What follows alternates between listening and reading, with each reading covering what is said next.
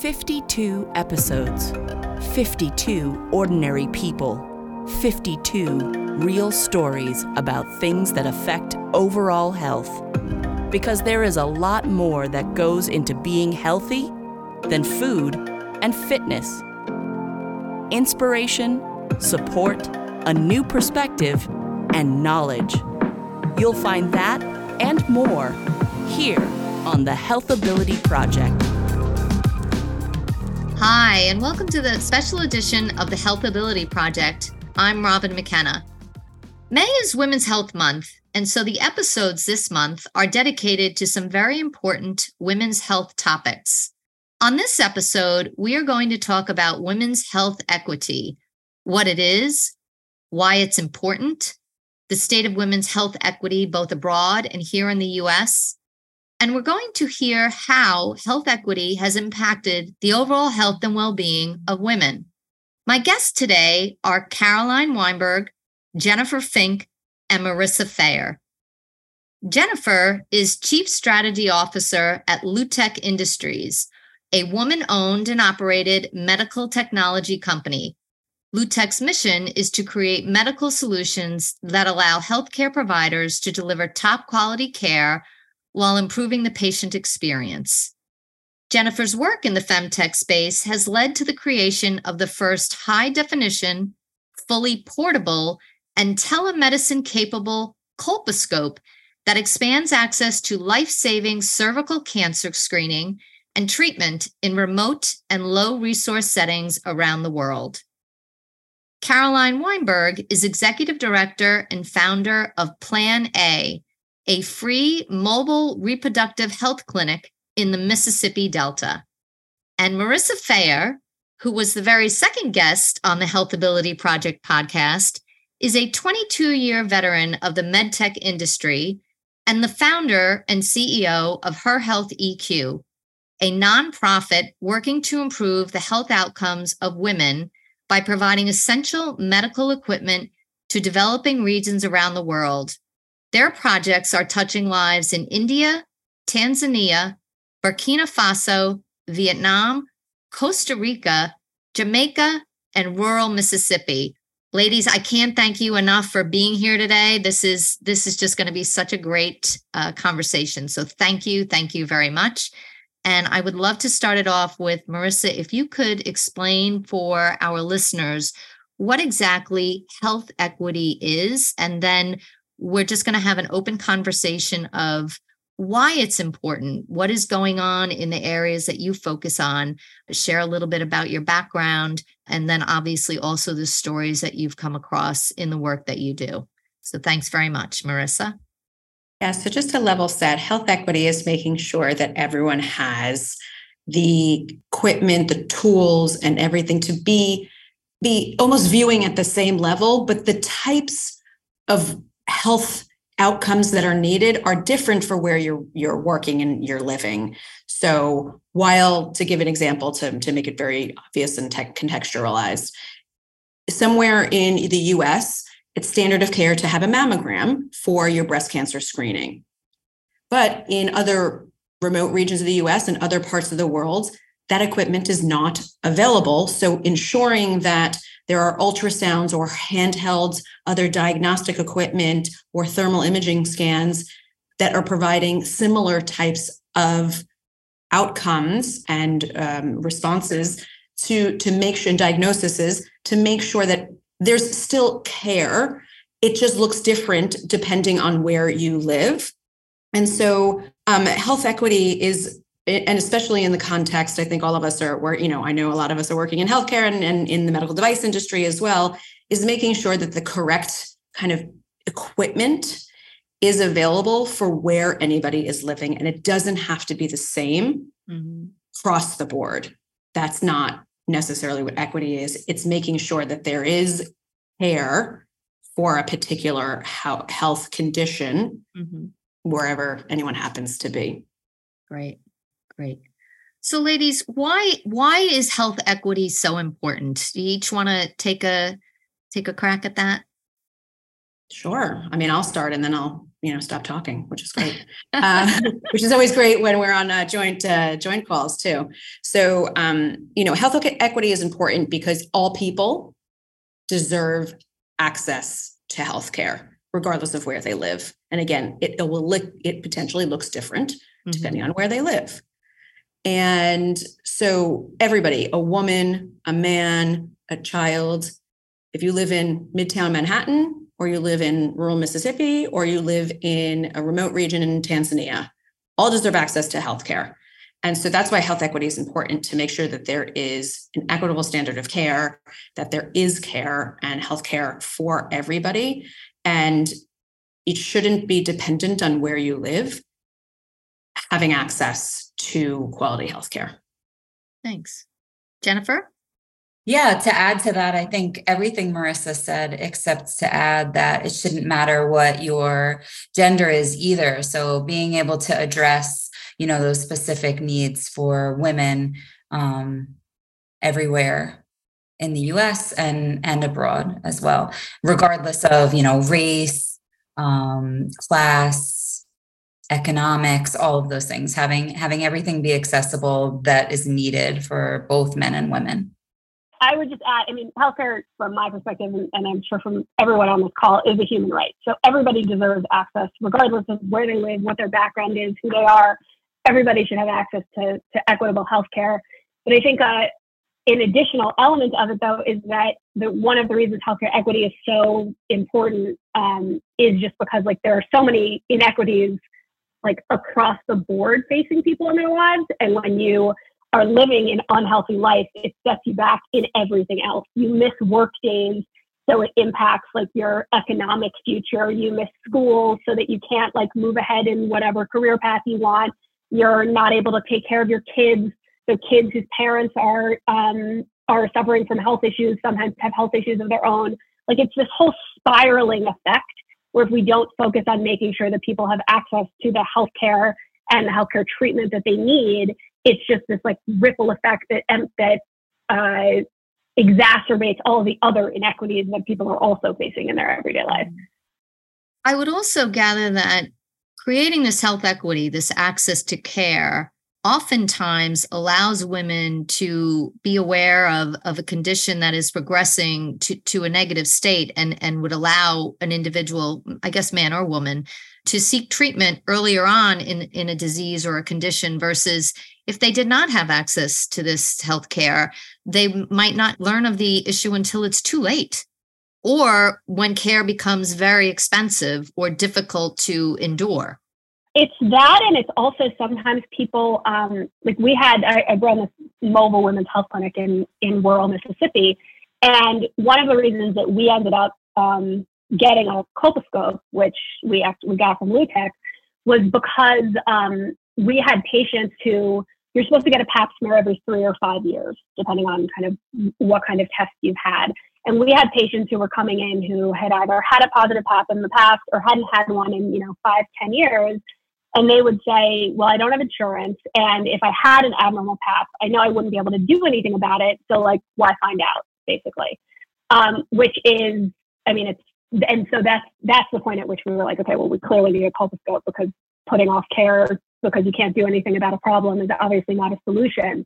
But it's the situation that a lot of people are faced with is that you um, you put off care either because you don't want to know because you can't do anything about it. So like why see the horror that's ahead of you? Or because you and sometimes things advance because if you can't afford to or can't physically get the care that you need, by the time you finally get there, things have progressed to a point where uh, you can't necessarily take care of it. Like the the kind of classic example is like catching and treating diabetes early versus someone showing up where it's so advanced that they have a limb amputated um, because you can't get access to that consistent care you need. Mm-hmm. Yeah. Can I just add also, I think um, to add to what both of you are saying, you know, the the presence of trauma also increases your likelihood of having um, you know cervical cancer other cancers heart disease. And so being aware of that i think in certain environments and allow that allows you to um, you know look for certain indicators of like heart disease and cervical cancer things like that earlier so that you can detect it that way. So i think it's both um, you know kind of like what caroline's doing with a mobile clinic making sure that she's providing access to women who don't have that standard annual or every three year pap but also you know considering the population that you're working with and understanding what they're predisposed to um, and if there's trauma there and you know prevalence of trauma allows you to detect these things earlier mm-hmm. jennifer tell us a little bit more about Lutech the colposcope and and the work that you're doing out there in the field Thanks for that question. Um, yeah, Lutech, um, we're a woman owned company and we manufacture medical equipment like digital colposcopes. And so, um, just in case people don't know what colposcopes are, a woman will receive, like here in the US, a PAP, and um, that will indicate whether there's further information needed to determine if there's um, cervical cancer or predisposition to cervical cancer. And the next step would be to get a colposcopy, which is a visualization of the cervix to determine if there's um, next steps needed. So we uh, make the uh, first we brought to market the first high definition digital colposcope back in 2016 and so we use digital technology instead of something like a microscope. That's easier to use and it um, connects to computer or telemedicine and allows providers to track changes over time and use that uh, to refer to other specialists and it's kind of like a more updated version of that. So what we do here in the us is we provide our colposcopes to uh, private practices teaching facilities mobile clinics um, sexual assault uh, forensic nurse examiners child advocacy centers anybody who um, is looking for an innovative more up-to-date piece of equipment that will allow for um, internal exams, and uh, colposcopies. What have you seen or have you heard when this mobile colposcope is brought to a community somewhere in Africa? I know you've you've been working in a, in many different countries, and and when we spoke, you had shared with me a whole bunch of really fascinating things as far as the impact of of the work that you're doing. I'd love to for the audience to hear a little bit more about that. So um, Marissa has a nonprofit, Her Health EQ, and um, she can tell you much more about what they do. But basically, um, she works to facilitate the donation of medical equipment specifically for women's health in areas where um, that might be lacking. And so she has a project that we've partnered with her on. It's called the 10 for 10 project, where 10 countries have been selected to receive 10 colposcopes each, which will hopefully expand access to cervical cancer screening for 480,000 women a year. Hmm. So in, in country? Uh, total, all over and that would be every year. So these devices will last you know greater than 10 years. So hopefully in each country by the time you know it's done. Um, so in ghana specifically there's this amazing um, doctor out of the Catholic hospital in Battor, Ghana, who has been studying concurrent HPV DNA testing with visual inspection with a colposcope, which means basically uh, a PAP and a visual inspection at the same time to increase the chance of a one time um, diagnosis and treatment. And so we're fundraising to donate those 10 colposcopes where he will set up a national program so that midwives can go out into rural areas of Ghana to places where the women there maybe can't afford to take a three hour trip into a hospital or pay for childcare. And the um, the nurses can come to their location and set up a, a diagnostic center similar to what caroline's doing in areas here um, to provide on the spot screening and then treatment for parts of the population that wouldn't necessarily have access to this care otherwise Yeah, one of the things that we really have to understand, especially on a global scale, is that the infrastructure is not not similar to what we have. So I'm not saying that the remote regions only have dirt roads. I'm not saying that. But when you talk about outside of, you know, a suburban area, peri-urban area, the infrastructure is not there. So these this is sometimes maybe once, maybe twice in their entire lifetime are women having access to cervical cancer screenings, um, you know, maternal screenings, breast cancer screenings, all of these things. And so, you know, having things that are more handheld, ha- you know, having smaller devices, having remote um, and and traveling systems um, you know, in the US and also around the world, like we have to consider that care should and can be delivered where the patients are. And we need to meet them where they are because we cannot expect any woman every year to take off an entire day of work and whatever work means. That could be, you know, that could be in the field, that could be in a shop, that could be in a job, that could be, you know, caring for their children to have the time every single year to come for an annual screening and you know take the time off and you know what is what does that mean and there's also social you know social and societal norms that that is not normal to have unless you were pregnant to to get screened for you know for other types of diseases a lot of people just in in you know the, the world a lot of people just think women's health is delivering a baby mm. and unfortunately there's a whole lot of other things that happen throughout a woman's body and throughout a woman's lifetime. And so um, when we think about it on a global scale, have to serve the patients where they are. And oftentimes that's not with a massive pieces piece of equipment. And you know, when we're talking about remote systems, you know, Caroline is, you know, is doing it incredibly in in Mississippi. But then we talk about like like those mobile systems wouldn't even get and be able to, to to traverse in some of these more rural regions and you know in other locations. You know mm-hmm. rainy seasons and um you know and and floods and and and uh, even droughts and things like that like like you know there's also people who are moving around. I mean you think about it this in conflict areas mm-hmm. people are moving around so quickly and so dramatically. Just because you set up a location there last year it could not be there again. And i'm not saying that like this you know that the rest of the world is very you know war torn and all of that but like you have to understand when we're talking about more remote regions, you know, it's not that there's a highway connecting it to get you there. Mm-hmm.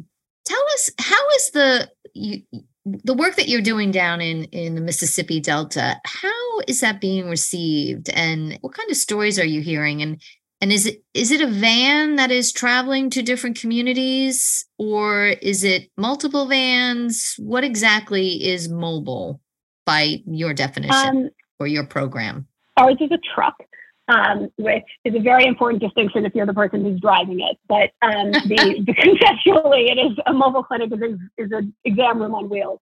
So ours is, a, is, as I said, a truck with with two fully functional exam rooms um, that can do basically any type of healthcare. You know, they're set up to do pap smears and colposcopies and IUDs and STD tests and HIV tests. We can kind of we can do, we can do it all in our in our clinic and it focuses really on reproductive and sexual health care. And one of the things that so mobile clinics are a remarkable way of getting care to like some of the most vulnerable communities, both internationally and in the U.S. Because it addresses like the major barriers to care of distance. So people have to travel a really far distance to get to the care that they actually need. That is, if they can afford it. A lot of people in our communities are either uninsured or underinsured, which means they're insured technically, but they can't afford their copays or their medications. So their insurance is pointless, essentially. And also the time, you know, it takes a really long time to travel from A to B in some of these rural areas. If you don't have a car, you have to find someone who can give you a ride. If you can't find someone who can give you a ride, you have to hitchhike or you have to put off care. And the advantage of things like these mobile clinics is that they can bring care directly into those small communities. Our average town size is less than 900 people. Wow. And what people always say when we go into them is like, thank you for not forgetting that we need help too. Because there is this expectation that you'll just kind of figure out how to get to the doctor, even though it's two hours away and you'll have to take time off work and you have to coordinate it to, and if you want to go to a doctor that you can afford, you might have to travel five hours away. And it's just these astronomical barriers to care. And that's why mobile health is so important. But I also think a really important element of this is that we've allowed women's health to be kind of set aside as a separate topic from broader healthcare. Mm-hmm. And that means that there are a lot of primary care providers who just like don't deal with the stuff that they consider like the women's stuff. Like they won't do pap smears and they don't talk about family planning and they don't do that stuff because when they were trained, that was like, that was the lady doctor part. And then there's the primary care part and the two don't get combined. And that's a really, really big problem when you're talking about rural communities because if you, if it is so hard for you to get yourself in front of a provider, like when you get to that provider, they should be hitting you with every single thing they can possibly give you. Like if you go there because you need your blood pressure checked, they should be offering you an HIV test. They should be offering you family planning. They should offer you STD testing. Like I get that a dermatologist maybe it doesn't have their office set up for a pap smear, but that doesn't mean they can't offer you birth control. And so we really do need to stop kind of these divisions of of who can do what kind of healthcare, especially when you're in rural communities, especially when you're international, and having accessible and low cost testing equipment like colposcopes, like rapid tests for different diseases is so important to decrease those barriers. And the easier they are to use and the cheaper they are, the more accessible they are to bring to everyone. You know, like we, I can give someone a rapid syphilis test for $12. And that is the difference between doing it right there versus paying, you know, $50 to send out the test. And then you have to track down the patient with the result and all this stuff. So the faster we can streamline things with tech, kind of the more, the more we can get people while they're right in front of us. Sorry, I love big soapbox. So my soapbox topic. well, I loved it. I was here for it. So I would like to just add with the tech. You know, I I love that. That's what so many people are doing now here in the U.S. and abroad with telehealth platforms, integrating them. Um, you know we we kind of talked a little bit earlier about the work that we're doing in the sexual assault space a lot of states and programs are using telehealth with specialized sexual assault examiners in other locations so that when you're in a rural area and you've been sexually assaulted and you have to travel three hours to a hospital and then you have to wait three hours for the specialized examiner to come instead of having that process take six hours for the survivor, they're able to use an ER nurse who's not specially trained, log into a telehealth platform where a sexual assault nurse examiner is logging in from home and they're able to advise that ER nurse or doctor on how to perform a trauma informed mm-hmm. exam that collects the proper evidence and treats them on the medical side as well.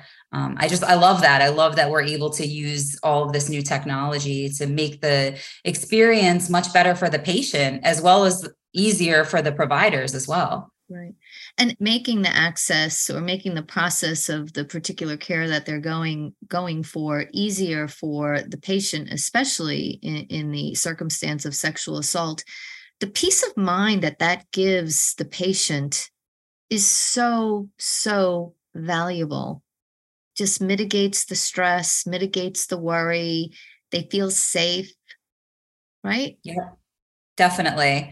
Yeah, that's that trauma informed care aspect. I think like leading with the idea that there ha- whether it's in the sexual assault space or OBGYN or somewhere else, you know, just acknowledging that um, what is the statistic? One in five women have been sexually assaulted in the US, mm. and that's probably under reported. So um, you know, just leading with that concept that there's the potential for trauma to have existed and it might prevent somebody from asking the right questions or seeking the right care, and that the provider at that time is kind of the doorway to other what caroline was saying like the doorway to other services and and the opportunity to be treated for other issues anxiety depression whatever. Yeah yeah. So what can the average person do to help this movement of health equity, to help support you ladies and, and everybody else that is out there working to literally on the ground, like Caroline in particular, to bring health equity to women in rural or disconnected communities. What what can somebody like i do other than write a check? Is there are there volunteer opportunities? Are there i don't know other awareness activities that we could we could embark on? Thoughts suggestions well, I mean, there's always check writing that helps, like you said, Robin. so you know, I'm not gonna I'm not gonna diminish. no, no complaints here. Carol, Caroline and I will both take them. So you know, we we cannot ever say no to no to checks. So that's one. I mean, you know, with any nonprofit, there's obviously boards, uh, board of directors, and boards of advisors, and there's advocates, people, Robin, like you, who want to get the message out. And there's other people who should just be talking about it. Listen, just people starting to talk about it and caring about what this is starts those conversations and starts getting people involved. And then you know it's it, it could be anything from volunteering and helping on a marketing campaign or going to a march or doing a race and raising money or you know even going for a walk or whatever like kids having lemonade stands i mean right. you know there's there's so many ways to do this it's people going out and speaking about it it's listening to podcasts it's, right. it's hearing about other people in this world that are outside of often our you know our small little bubbles. Mm-hmm. and to understand that there are people probably you know people most people who are listening to the podcast are probably incredibly fortunate. And there are people most people who are not like that. And you know not to say that everything needs to be charity but it's more having an understanding that people are at different levels. And that doesn't mean that they don't deserve health care as caroline said healthcare is a human right mm-hmm. around the world no matter who you are and so the fact of the matter is, that's what health equity is making sure that every single human has access to health care. And so thinking about it, caring about it, volunteering. So any any person can do that and can start the conversation and you can have a conversation with somebody else because you also don't know if they don't know. And you've just educated somebody new and opened their eyes up to something different. And I think that's how movements start. That's how revolutions start. That's how change happens is it's typically one person at a time. Right right. I so so yeah second obviously like donations make a huge difference you know and, and everybody obviously like everyone who runs a nonprofit is chasing that million dollar gift but like fifty dollars like a pap costs fifty dollars.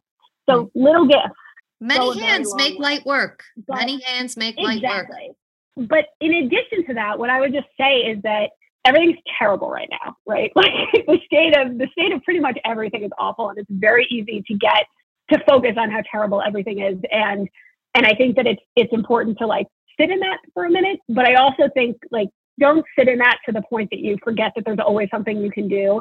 And I can guarantee you that every single human being on the planet has some skill that someone at some nonprofit who's working on health equity can figure out how to put to good use.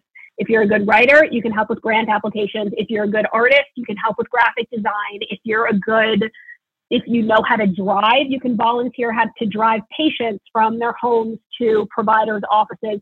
There's literally always something you can do. So feeling like, oh, I don't have money, I can't help a nonprofit, or oh, I, you know, I can't sit on a board, whatever, that's not an excuse. Like there's always something that you can do and you can reach out to a nonprofit that is or a company, whatever, that is doing work that you think is good and just say, like, these are my skills. Can you use them?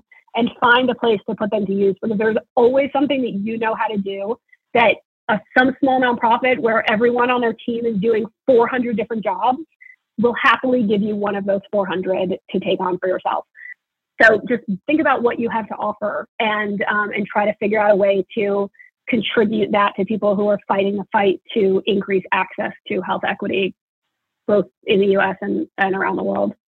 Robin, I also think there's a really important movement that's starting to happen in corporations too. It, you know, some of these volunteer days and um, give back days and things like that. So even people at corporations, so like tell your company that you want to have a give back day or that you want to you know work with their csr teams to you know to to work with one of these one of our types of organizations mm-hmm. or um, things like that be our advocate inside companies as well because companies have far more capital most of the time than individuals right. and so if you have an advocate in a company mm-hmm. then that helps tremendously just to get to the right person to speak with. Mm-hmm. We don't ask you to speak for us. We ask to get us in front of the right people who can make those decisions so that we can tell them what we do and why we need their help. And then also how we can engage their employees. We all know that employee engagement right now is one of the hottest topics, mm-hmm. and it's so necessary to retain talent. Mm-hmm. So, making sure that your employees are active and caring and know that they're working for a company that actually cares about something and does it and even if it's one day a week or or one day a year or one day a quarter or however you know companies do it differently or maybe they'll give you time off that's paid to volunteer and that could be could be painting a clinic. I mean in the in, in in a lot of the emerging markets that we work in a lot of these volunteer days are going into the communities that they can access because they're local and handing out pamphlets or pieces of paper to say these services are coming or they this is why they're important or they exist. You know go get a pap smear go get a you know a, a, a cervical cancer test screening go get you know a mammogram go get these things. Mm-hmm. this can save your life. And it's not as Americans coming in to do this. It is a local community empowering their own local community mm-hmm. to do that. And, you know, this is where employees and employers can work together and really catalyze the work that nonprofits are doing. And knowing that there's so many also smaller nonprofits that are doing just as incredible work as some of the larger ones, oftentimes more so on the ground than the larger ones. We all need to work together. We cannot do this independently. The large ones can't do it without the small ones. The small ones can't do it without the large ones. We all have to do this together. And that's how health equity, you know, that's how health becomes equitable. Right. Yeah. Can I just say one thing off of that? My last, my other soapbox is that I understand why people consistently donate and volunteer their time with organizations that they've heard of. They donate to the big ones, to like the Planned Parenthood, to the Red Cross, whatever, because they're vetted and they know them. I'm not knocking those organizations, give them money, that's fine. But if you take a chance on a small organization that you haven't heard of that's deeply embedded in the community and doing work, your $500 donation is going to go a lot farther for them than for a giant organization. So, like, take a chance, investigate the local places, look at the small organizations, and consider supporting them and having that impact. You don't have to always donate to the same places over and over again thank you for underscoring the importance of that. It's it's something that i truly believe in. It's it's these grassroots organizations in your local communities that really are doing um, the most valuable work. And again that's not to take away from the big organizations because those big organizations were once very small too you know and it's just a matter of continual and consistent messaging over the course of a great deal of time. I mean look at the susan g. Komen foundation I think it took 30 years, but now the, the rate of breast cancer is way down. There's just so many little organizations that have the ability or, or the capacity to do great work. And we just need to support them more so, I think, than the larger ones. And you're right, the money to those organizations does go a lot further because they work on on more of a shoestring budget. So thank you for for raising that. So, Caroline, I, am going to close out with with this one question for each of you. Marissa, I do know your story, but uh, if you could repeat it for listeners, what was it that drove you to do what you're doing, and how has how has this affected your overall health and well being, Caroline? I mean, I've worked in the reproductive health space for um, almost I don't know for for more than 20 years at this point and have always focused on increasing access to care in low resource settings. Um, I worked internationally and in the US. And it's that there, because we have segmented off access to so many things of women's healthcare, you notice that the barriers that people face to healthcare in general are just so enormously amplified when you're talking about anything that has to do with reproductive health. And the challenges are so much more significant. We know that speaking about the US, women in rural areas are less likely to get access to reproductive health care or prenatal care than people who live in urban centers. And it's just like, it's spectacularly unfair. And that kind of injustice irks me. And that's how I got involved in the space. I started working in Mississippi specifically around like family planning access while, you know, over the last couple of years slash 50 years, watching like access to reproductive health and abortion slowly constrict and kind of focusing on the states where people are the most vulnerable, um, which are the kind of deep south states, especially in rural areas where people just can't access anything that they need. And what I what I have found working down there and working in kind of states all over the country is just that there are people who are doing extraordinary work on the ground, fighting the good fight to make sure that people have what they need to survive. You know, and one of the things that often comes up when we're talking with patients who are explaining why they haven't gotten health care or why they don't have insurance or you know they're always they're always giving us the story. I didn't do this because i couldn't take off work. I lost my insurance because i had to quit my job xyz and what we're always saying to them is like it's okay like it's not your fault. The system is, is built to fail you. This is not something that you did wrong and working with people, both our team at Plan A and also just all of the amazing clinics I work with to try to kind of correct that injustice and increase the equity around women's health, I think is what kind of keeps me going in terms of what it's done to my personal health. It's extremely stressful and I'm probably losing my mind a little bit. But in general, you know, I think it's just it is it is a constant reminder that, you know, I get my pap smears when I'm supposed to because otherwise I feel like I'm not living up to what I'm trying to encourage other people to do. But yeah. Jennifer? So, I mean, you listen to Marissa, you listen to Caroline, right?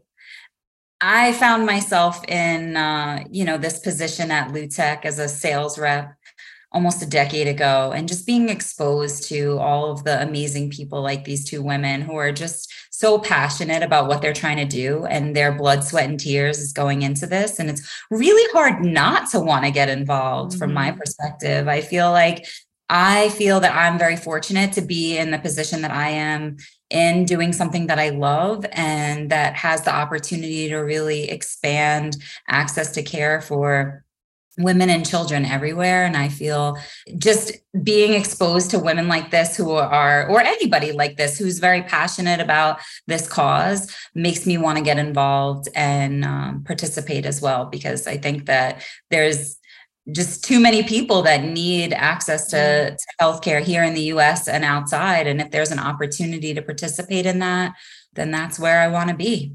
Beautiful. Marissa? Yeah, I mean, I got into this um, solely by accident. I, have been in healthcare for 23 years. My passion was always women. Um, I started working for a women's health company, the largest in the world. And I was also grateful to, to move to Costa Rica with that company, where I saw that women didn't have access to a mammogram machine because it broke down years ago. Well, I just launched the newest, fanciest version, at, you know, at my corporation, and women in that country didn't even have access, to, you know, to to a piece of equipment. And so I just I thought that that was just a little, you know, ridiculous in my mind. I'm an I'm an engineer. We solve problems, and so um, you know, so I formed HERHealthEQ many years later, and um, continue to make sure that women have access to the healthcare equipment that they need for the non-communicable diseases because it's exactly you know caroline said it before when women don't have their healthcare it translates into their children not going to school their children also not having everything that they need women not having as much money to support their families mm-hmm. and um, i don't know if this is the statistics in the us but I'm, imagine it, it is as well you know, around the world, 90% of a woman's income at least goes to her family, 45% of a man's does. And so making sure that women are income producing to provide for their families is incredibly important. But unfortunately, if they're not healthy, they're not able to do that. And they're not able to send their girls to school because um, the girls are the first ones that get pulled out. And as a woman in STEM, I just really just think that is unfair. And uh, that's, you know, I can't, I can't fix the education system as I'm in healthcare, decided to to to deal with some of the education or some of the healthcare issues. Mm-hmm. And so just being able to travel and having the access to do that has opened my eyes up to to see that there's so much left to do. And it, it's startling in the us it's startling around the world. Um, it's not getting you know it's getting better in some respects it's not getting better in so many others. And it, it needs to consistently get better. And and that's not happening.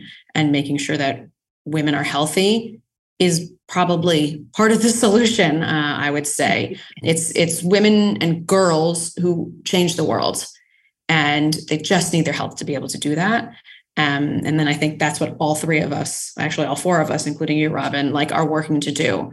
And that's what needs to happen to to get to this to to the space where you know where you started this, where there is health health equity. Right.